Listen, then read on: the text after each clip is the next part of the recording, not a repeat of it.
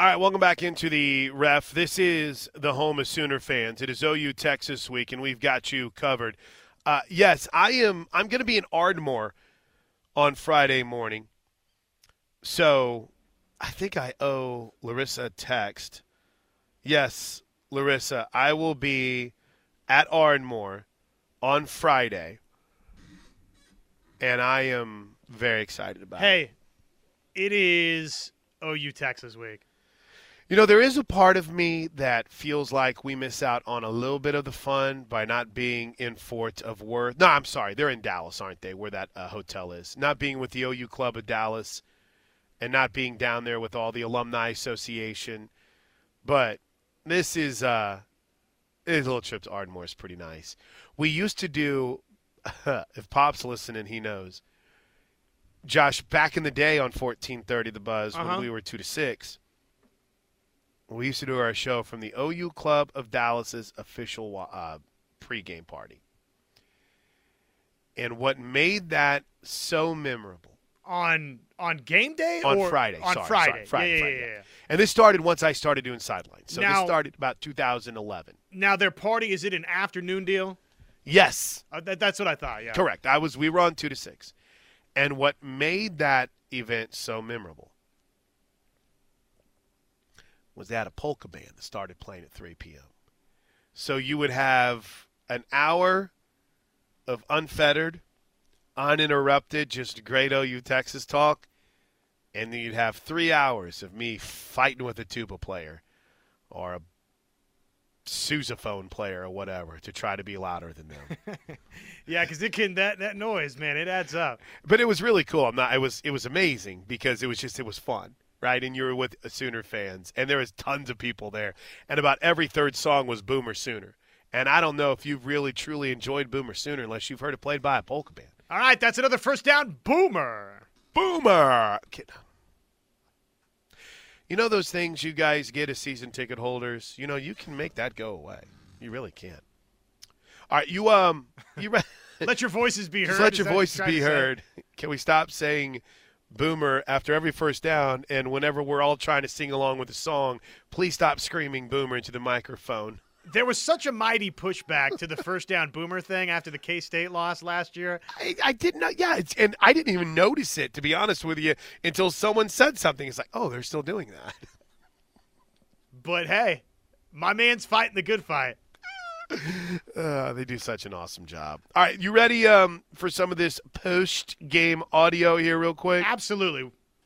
Text line's on fire. It's fantastic today. It's OU Texas week, but let's let's take care of some true sports bills here. Number one, Dillon Gabriel is playing really, really well, and you know you the leadership that you're seeing from him should be expected, right? He's a sixth year guy. He's been in it. He's lived it. He knows it. Second year in this system. I sorry, fifth year guy. Second year in this system. What has Jeff Lebby seen from Dillon Gabriel on that front that's really stood out to him? Yeah, I think again he's just incredibly confident with where he's at inside, inside the locker room, inside this building, uh, inside um, this interlocking OU. You know, I, I think that's where his comfort level has grown dramatically, and um, it's it's been great to see. He's got to have a great week, and got to have a great day tomorrow, recovering and and getting back ready to roll. I will say Jeff Lebby's not going to give you much post game. It's just that's kind of his personality, and that's fine. Especially not uh, probably going into this week. Yeah, you know, I'm I'm still scarred from that old man. Uh, sorry, sir, El, uh, elder gentleman. Whenever we're doing the coaches luncheon, and people are asking questions, and this this man, very focused, very determined, grabs the microphone and says, "Coach, we're going to score at Texas this year," and I was like, "Oh my gosh, I am getting fired." And then he kind of he kind of nods towards me, and Jeff Lebby has the great line, "Well, well, if we don't, I won't be sitting here next year." And the guy I thought was going to say at that point, "I'm just joking, coach." I, so I put the mic back in front of the guy's face, and he goes, "That was painful." I'm like, "All right, thank you, sir. Let's run over here." There was some young little boy that was a hero that asked the next question. I will pay for that kid's college. He saved my life that day. Um, but yeah, it's a it's a fair point. Do you want to hear what that sounded like? No, I don't want to. Yeah, go ahead. go ahead. Coach Lebby, are we going to score against Texas this year? Wow. I, I would like to say that if we don't, I probably won't be sitting here next to There you go. Thankfully, you didn't hear the. That was painful in the background. Um, Are we gonna score against Texas this year? Hey, this is OU, baby. When things go wrong, you're gonna hear about it. Zach writes, "Does two wins against Texas this year wipe away the 49-0 loss?" It would definitely help, I'd say yes. especially if one of them is pretty uh, thorough. Okay, I'm sorry. Back to Lebby. I got I'm closing the text line for a bit. I'm just shutting because you guys are really good. All right, so that's Lebby on Dillon Gabriel. How about the game plan? How about the game plan? This is two years in a row where Oklahoma has gone into a matchup against Iowa State, a defense that is known for shutting teams down, and they've had some success. To Saturday, they did things against the Jon Heacock coached offense that you just don't do. Jeff Lebby talked about his game plan. Felt like we had good matchups when we got the ball downfield. We underthrew a couple of them where we were a little bit late and guys made really good plays, um, but did like our matchups down the field, even with the, their structure and how they play. Felt like when the ball was in the air, we we had an advantage. So it was good to see our guys make plays. Agree. That was a really nice play by Brennan Thompson coming back to the football. It was. Dude, there was a lot of Brennan Thompson talk post game. I, I guess there, would be. and he even showed up in the post game interview room. I was like, "Oh, who's that? Oh, that's Bre- what's Brennan Thompson doing here?" And they're like, "Well, yeah, the big catch. I, did they give it to him on a run too?" So here was Jeff Lebby talking about adding that speed to the offensive attack when you add a guy like Brennan Thompson and what that means. Yeah, it was good. It was good. He's just another guy that's going to create depth for our room. We got we got a bunch of guys in that room that can play. So uh, proud of that that group and got to continue to man to get better every single day and, and got a chance for that that entire group to have success. Saturday night was just the seventh time Iowa State has allowed more than 40 points since the start of the 2017 season. Seventh, you said? Uh, today, uh, tonight marked only the seventh time Iowa State has allowed more than 40 points since the start of the 2017 season, and only the second time Iowa State has allowed 50 or more points in a game since 2015. Now you go back and talk to someone in the 80s, uh, early 90s, like seven times. yeah, those guys stink. That defense is terrible. But with today's modern offense, That was a little. That was a little bit my reaction there too. But Yeah, I was, uh, it was like seven.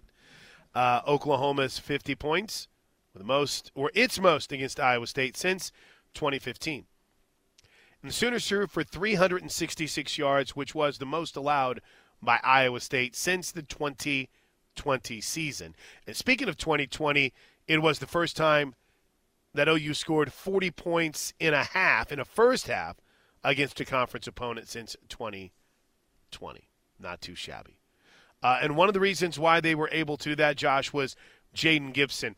I still contend it's one of the most amazing plays I've ever seen from a wide receiver. I mean, he went up, got it, stayed on his feet. Jeff Lebby talked about that play and the emergence of Jayden Gibson. One, the competitive catch for sure uh, in the middle of the field, the way it was. Um, but just being able to score now, not making a snap it again. We talk about that all the time. You got an opportunity to score, score now. Don't snap it again. Uh, he was able to find his way to get in, and that was huge. I talked to Jayden Gibson on the field after the game. And I think I've said this a lot on this show. I really homer out for this kid. No, uh, no cap. I love him. I, I, I hope he has incredible success because I watched him and I watched him like a hawk last year, and he he he was in a rough spot, man. There were spats with coaches, there was spats with teammates, and now you see a guy.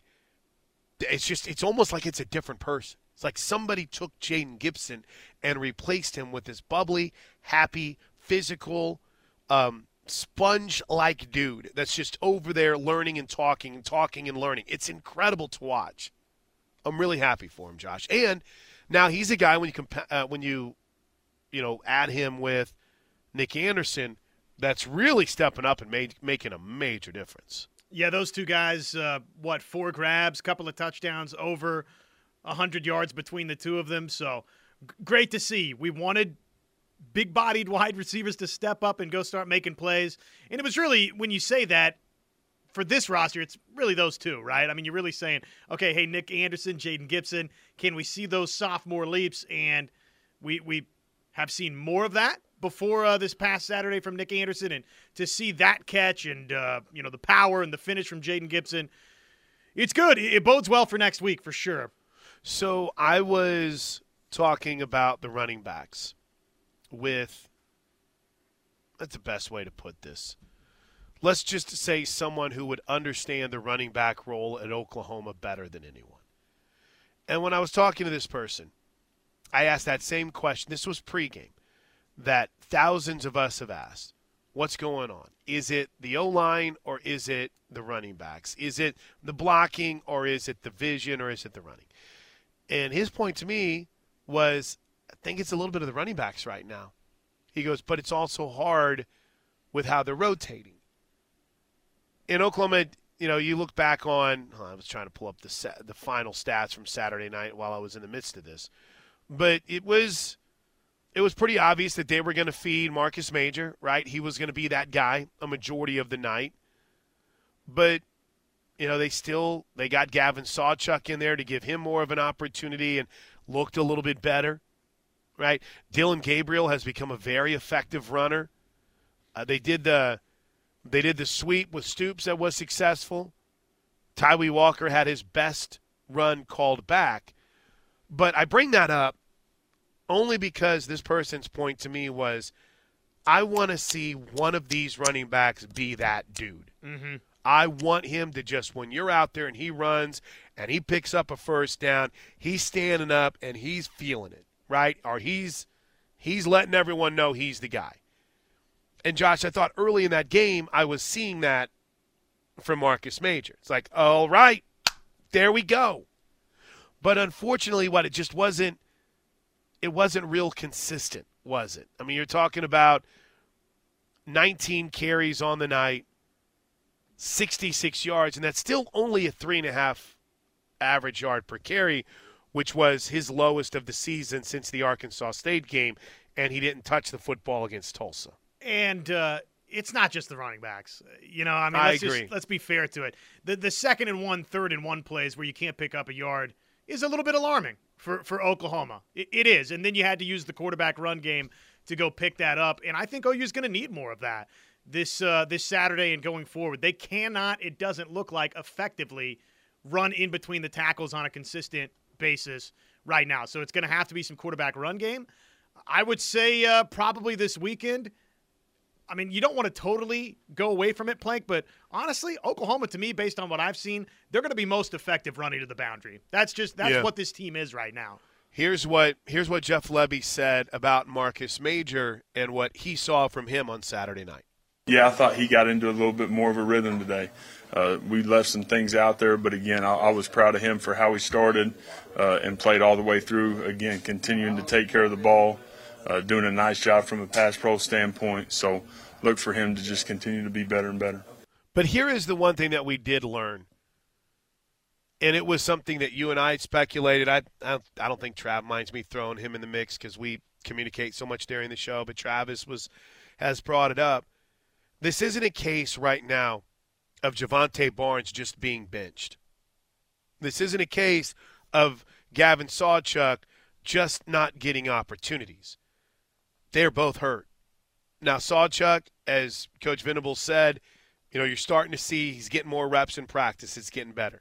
But Jovantae and, and but Jovantae Barnes, you know, unfortunately, I don't know if he had a re-aggravation or if it just the injury uh, once he ran a couple of times a few weeks ago, it just didn't respond the way they wanted. But it's real simple. He just hasn't been healthy enough. It, it got me thinking. You know, I, I I'm not giving up on either Barnes or Sawchuk, but for that group that's why are they not playing? This is ridiculous. They're gonna transfer. You know, we've talked We've said it on this show, on this station. Toby has said it on his show. Brent Venables told Toby on the coach's show last week and the week before that that Jovantae was dealing with something, and no one wants to believe it. But now I think you're finally to that point where you're like, oh, yeah, he's obviously dealing with something physically that's keeping him from being on the field. Like there's there's no more he's just not getting an opportunity, Josh. You can't say that. He's just not healthy. Would Jovantae Barnes be the number one guy if he if he was healthy? See, that was going to be my hot take today. Is I think he's their number one running back. Yeah, he might very well be, but uh, obviously not healthy. Not not healthy, and they appeared to want to try to knock some of that rust off of Gavin Sawchuk this past weekend too. I'm still when I when I'm watching him run, feels like that that that giddy up is is a little slow to get started as compared to what we saw in the bowl game a year ago. So I, I don't think that he's fully back either, which means to me it's Major and Walker for this Texas game, based on what we've seen, and uh, and hopefully hopefully they can uh, get the run game cranked up. They're going to need it. Mm. Agreed. Agreed. All right, quick break. When we come back, let's talk about the defense. Is there an overriding thought for you on the Oklahoma offense, though, on Saturday night, Josh? Is there anything? Because to me, it was just like complete. I thought it was a complete performance. Even though you didn't get a 100 yard rusher when they needed to run the ball, they were able to, and they had bad penalties. Yes, uh, I know opposing teams have only been called for one hold so far this year. But is there anything that really kind of just as a final thought on the offense for this segment that stands out? Again, you know, would like to run the ball a little more effectively in between the the tackles, conventional run game instead of having to use maybe as much quarterback run game. But hey, if that's the way this Oklahoma team is going to be effective running the football is mixing in the quarterback run game, then you, that's that's what you're going to have to do. And ultimately, yeah, it was such an efficient night. I mean, we ran down the numbers. Nobody has uh, over the last however many years been putting 50 right. on Iowa State, and Oklahoma went and put 50 on Iowa State. So when you hear me talking about the run game or offensive line or this or that, I don't want it misconstrued that Oklahoma didn't do a bunch of really positive things offensively. Dillon Gabriel was great. I loved what we saw across the board from the wide receivers. So it's an Oklahoma offense that is going to be the best offense that Texas has seen. Yeah. All right, quick break. When we come back, let's hit on the defensive side of things next, right here on the ref. All right, it's the Plank Show right here on the ref with Josh Helmer. I'm Chris Plank. This is the home of Sooner fans. All right, um, let's hear from the defensive side of things. Then we'll get to the phones, we get to the texts, and we'll do our uh, five things we've taken away, learned from Saturday. I'll go hit Coach's Corner with Todd Bates and Bill Bedenbaugh today. Then we'll all uh, get ready for a Tuesday show. So, Brent Venables, after two incredibly insightful questions to start his press conference, was asked an even more insightful question. I thought this was good. So, what happened?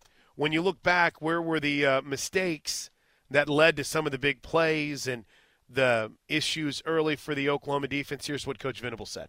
You expose some things and where we got to get better. Again, scheme, fundamentally, technique, eyes, all those things. Responding to some adversity, you know, when nobody likes to give up a play and be that guy that is responsible you know, for for giving up a play. And uh, but I again, I love the the ownership, the leadership that's part of that. That won't be the, the the last time, you know, that we face real, you know, on the field adversity. And uh, you know, I, I think there's a lot of opportunity to grow and get better, you know, through through that. Those two touchdown passes, it looked like guys were going for interceptions when the receiver was catching the football. Was yeah. it as simple as that? Um, there's, I think, at a couple of different the levels there. Um, but our middle of the field players got to stay in the post, and that can't happen, you know. So we got to have a little more discipline there.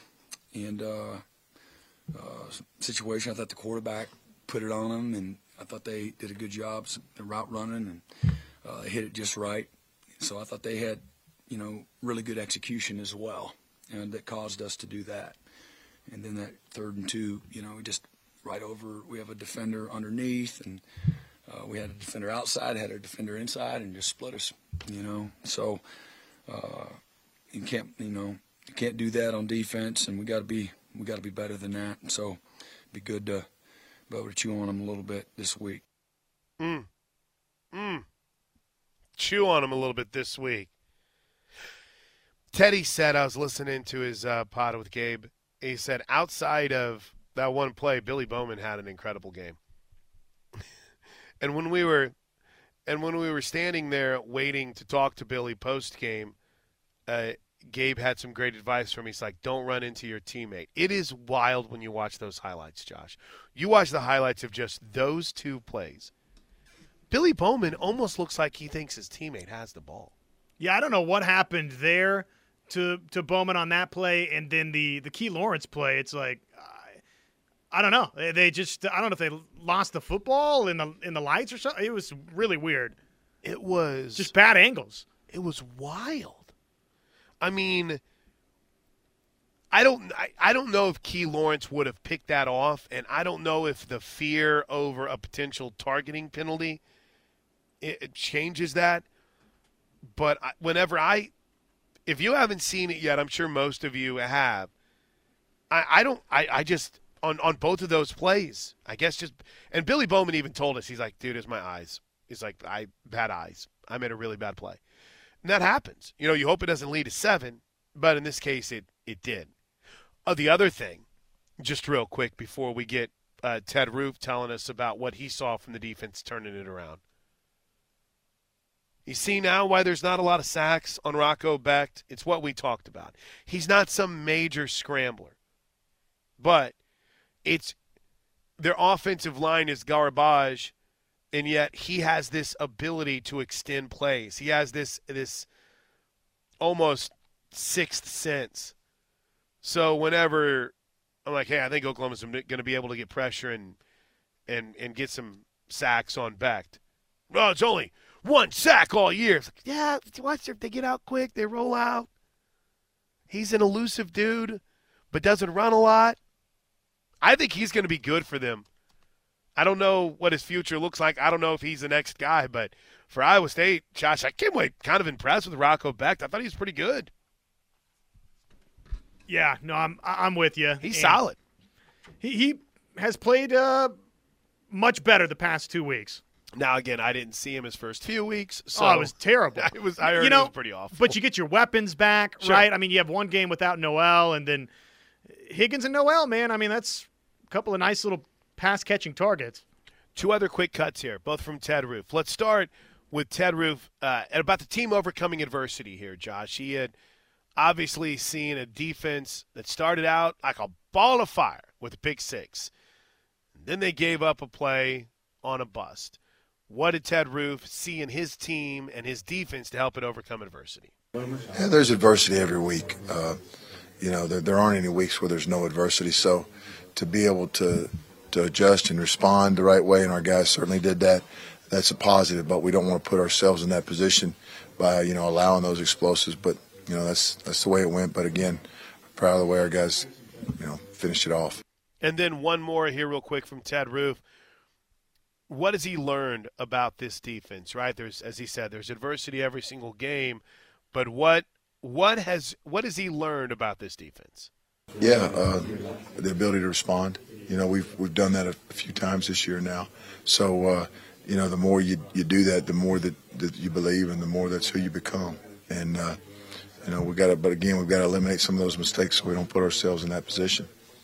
There you go. Good defensive performance in the second quarter and beyond for the Sooners. Can I say second quarter? Second half of the second quarter, or is that getting a little bit too much?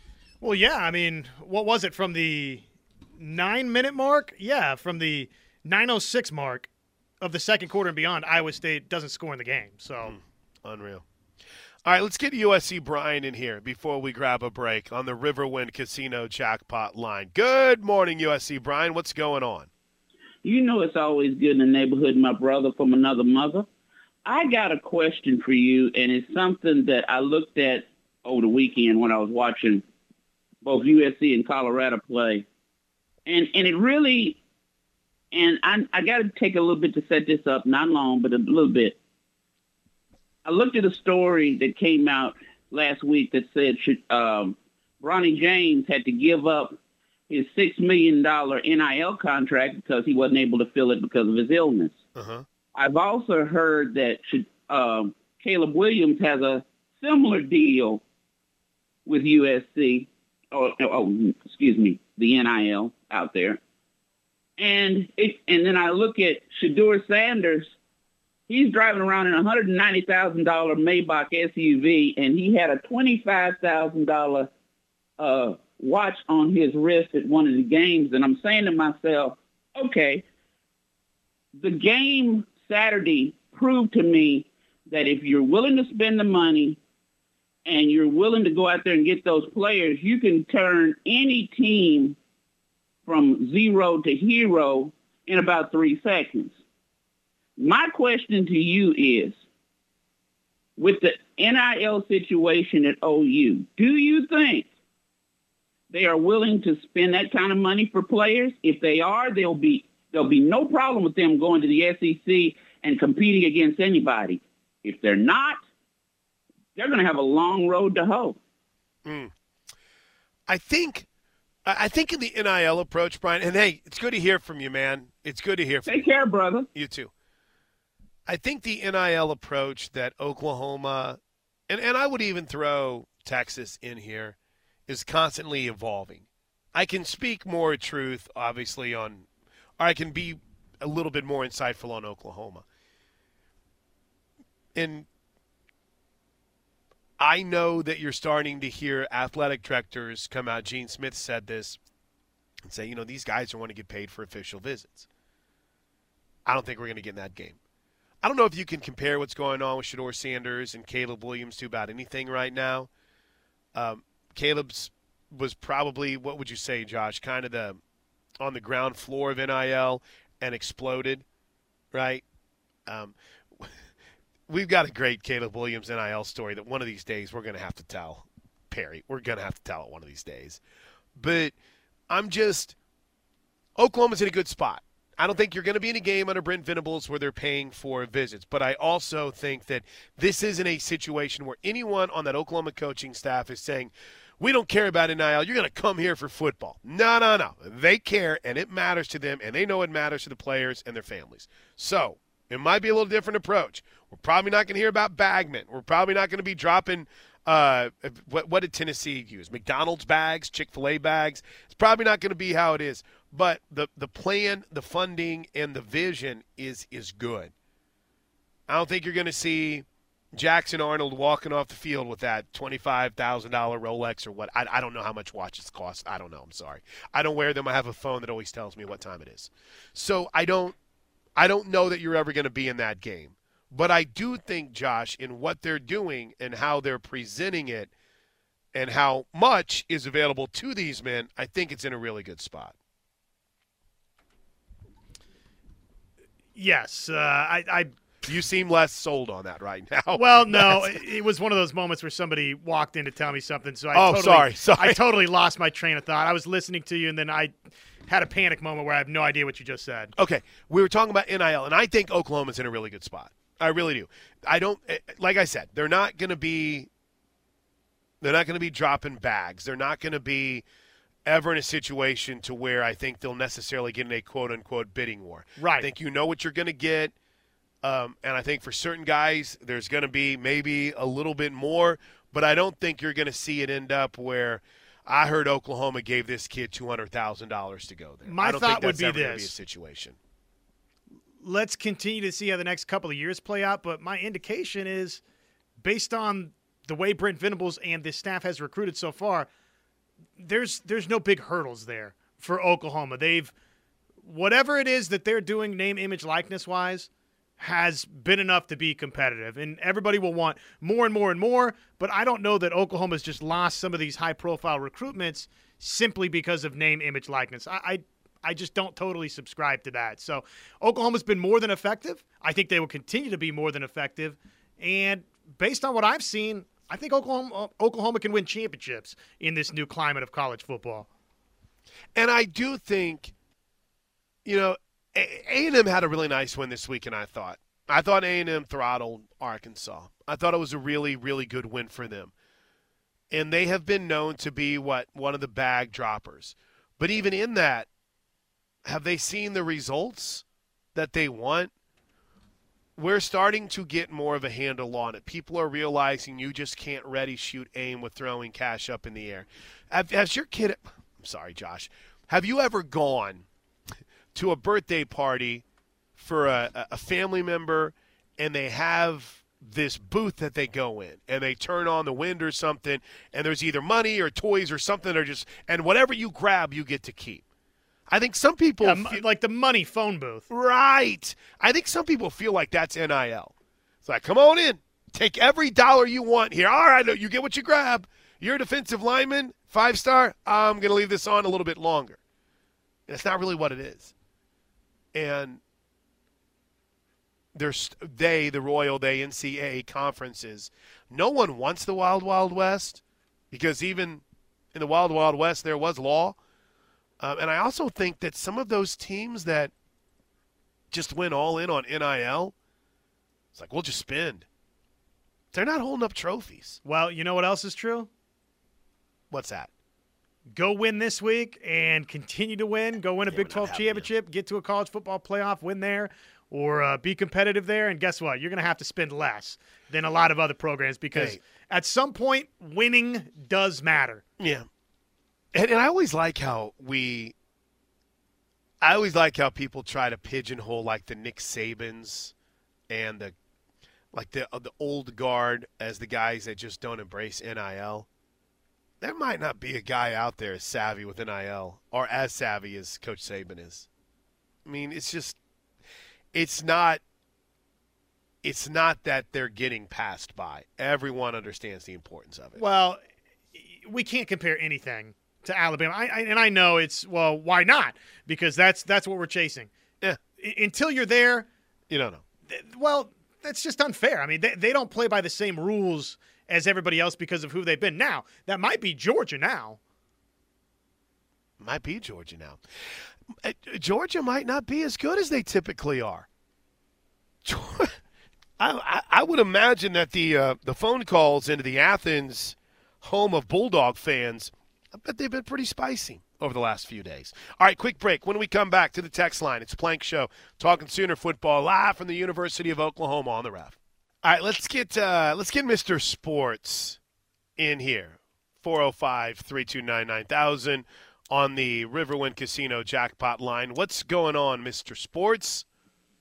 Chris, thanks for taking my call. Mr. Sports, what's going on with you? To drive a hundred ninety thousand dollar SUV in Oklahoma, I just don't think that would be right. Because I mean, you can slip out of town in a sixty-five thousand dollar one. Yeah, I know. But anyway, okay, listen up. Who's keeping There's, track a, of those there's an? OU fan. There's an OU fan, a Texas fan, walking down the beach, and they came across a glass bottle, and they both raced for it, and they grabbed it, and they was wrestling over it. And lo and behold, a genie pops out and tells them, "Okay, look, I'm gonna give you guys one wish each. Make it a good one."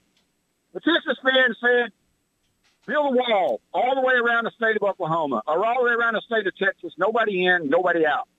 Poof! It was done. He looked at the OU fan. The OU fan said, "You got this one wish now. Make it a good one." The OU fan said, "It's easy. Just fill it up with water." we hate Texas. See ya. Well played. Well played. Wouldn't you like, wouldn't you be an accessory to murder if that happened? Or would everyone just swim and float to the top? Well, I think the genie would be uh, They'd be in trouble for that. the guilty party. Right, not us. Boy, you um, you uh, y'all are feeling some kind of way about USC Brian's call. He probably, I guess, should stick to baseball, reminiscing I guess for our audience. he was so popular. USC Brian was so popular last week when he brought up old school baseball. Um, Somebody even said uh, at one point, that brought me to tears.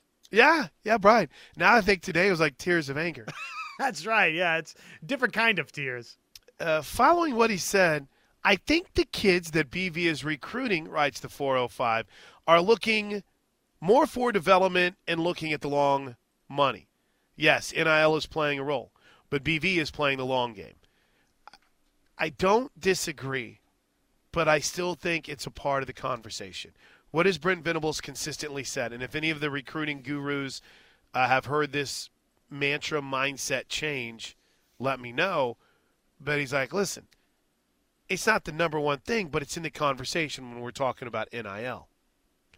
I think more important more important than NIL. Oklahoma had to show improvement this year in the recruiting game. So far, so good. Now, we're only five games in, and for a lot of you, this is the week that you needed to see or be sold on something, right, Josh? This was, hey, you're supposed to be 5 and 0 based on that schedule, right? All you've done is what you're supposed to do. And because of Texas's win at Bryant Denny Stadium, it only cranks that meter up a little bit higher. Right, exactly. Uh, here's a good point by Vinnie Paul. Look at USC and LSU. What an amazing job by Brian Kelly and Lincoln Riley in just one year. It's a smokescreen. Kelly has admitted his roster isn't where it needs to be, and I don't think anyone looks at USC and thinks their roster additions have improved in all the areas they want. I, I don't. I don't disagree. I don't disagree. Uh, does USC Brian know that Sanders' dad is wealthy? yes, I think. All right. Um, Camo Sooner asks a question that I think we all need to address. You ready? I'm ready. Plank, Josh, what's your take on the lack of holding calls against our opponent's O line this season? Do you allow yourself, Josh Helmer, to enter into those conversations? Do you allow yourself to dive into that world? It's definitely curious, right? I mean, how could it not be to some degree? The other thing would be is Oklahoma not putting its best foot forward to to go earn those kinds of penalties? I just can't fathom. I mean, one is crazy. Right? It's it's almost unthinkable. I mean, even Toby's in on it now. Toby keeps us like on the straight and narrow on everything, right? Yeah. And now even he's like, is there something going on here? So this weekend, I guess it kind of goes out the window because it's uh, two teams that are leaving the league going up against each other. But oof, I don't know, Josh. I have, I have never in my life saw something or witnessed something more more conspiracy theory laden that I just can't allow myself to accept. Right? I mean, well, just, yeah, you don't want no to live. way. You don't want to live in the world that no, you know officials are out to uh, work against Oklahoma, conspire against. Uh, one more quick one here from the 405. Oh, no, let, us get it when we come back. It's already 1050. We got our five things we've learned. We got Bill Bedenbaugh and Todd Bates in the coaches' corner today. Well, Josh and, and Connor are going to read your text coming up later on in the program. We're rocking on a Monday of OU Texas Week, brought to you by Vo- uh, Boyd Street Ventures right here on the Ref. A lot of good questions on the Knippelmeyer Chevrolet text line. Kevin in Tulsa asks, will we have the first half defense or the second half defense Saturday? Uh, chalk me up for someone, Josh, that would really want the second half defense. Don't you think that's a fair way to look at it? Yeah, really, just from the 9:06 mark of the second quarter on. Uh, the uh, by the way. On that note, and I'm sure that you know this or have thought about it, but 259 yards, interception, the pick six early, touchdown, field goal, touchdown, field goal that Oklahoma surrendered to Iowa State. 259 yards they'd given up by the 906 mark of the second quarter. Uh-huh. They finished giving up 352. So, they, I mean, they really, really tightened it down the rest of the way forward. Uh, Spence in Tulsa writes Go ahead and book multiple second half targeting calls for each team to cripple them in the first half of their subsequent game. it will be a flag fest on Saturday. Uh, and then one more quick one here on the running backs. Since Barnes and Sawchuk haven't been healthy, do we see Hicks and Smothers get some reps? If not against Texas, maybe after that. I thought Sawchuk looked better. I did too. I did too. I, I've got Bill Bedenbaugh in Coach's Corner today, so I'm excited to talk to him about the running game. Bill's been a great resource of information and knowledge just in making sure we all understand better the, the role of the offensive line in the run game. But I know, Josh, your bigger concern has been in the interior of the offensive line over anything else, right? Yeah, I just think all of it together, but it seems like they struggle to run there. And, you know, for me, Sawchuk included, run those guys to the boundaries. It's just right now, it's what Oklahoma's most effective at. I think you're going to have to do some of that to be able to run in between the tackles. You're going to have to throw to mm-hmm. set up the run. It's just the way this team's constructed right now. Oh, yeah. Which, again, is not always a bad thing. You know, the the bubble screens. You know, Ted said something on Saturday night during the broadcast that is that was wild. You hear that you're holding a passing attack. Bill Walsh used to always say, if you're holding a passing attack to 4.5 yards per game, it's like you are shutting them down. You hold a rushing attack to four and a half yards per carry, it's like, eh, you're struggling to stop it. Yeah, we're in trouble. We're in trouble, right? And so a lot of those short passes, those little bubble screens or flares, whatever you want to call them, uh, shovel passes that Oklahoma has used some, but not a lot. I mean, those those are effective running plays. Those are running plays in this offense. So you might not be gashing them, but you're having a, an effect running the football, and you're getting that defense going sideline to sideline. Uh, and it's scary, Gary. Nothing like a good halftime butt chewing. Agreed. Agreed. And by the way, I agree with Joe in Tulsa. I thought Sawchuk looked better. Maybe it's just a matter of times. Like, hey, okay, you see what you you feel that? All right, you're good take to that next level. But I, I, I would probably eliminate Hicks and Smothers from the conversation this year. I think that you've got the four that you're going to see. And unless Barnes, it ends up being something that's season ending, right? That's the only way that I would see those two freshmen ending up in this mix. That's um I would say that ain't happening. They're not magically going to go out there and start on Saturday, or or and I know Joe, you weren't saying this, even down the road. Just my guess. All right, top five things we learned coming up next.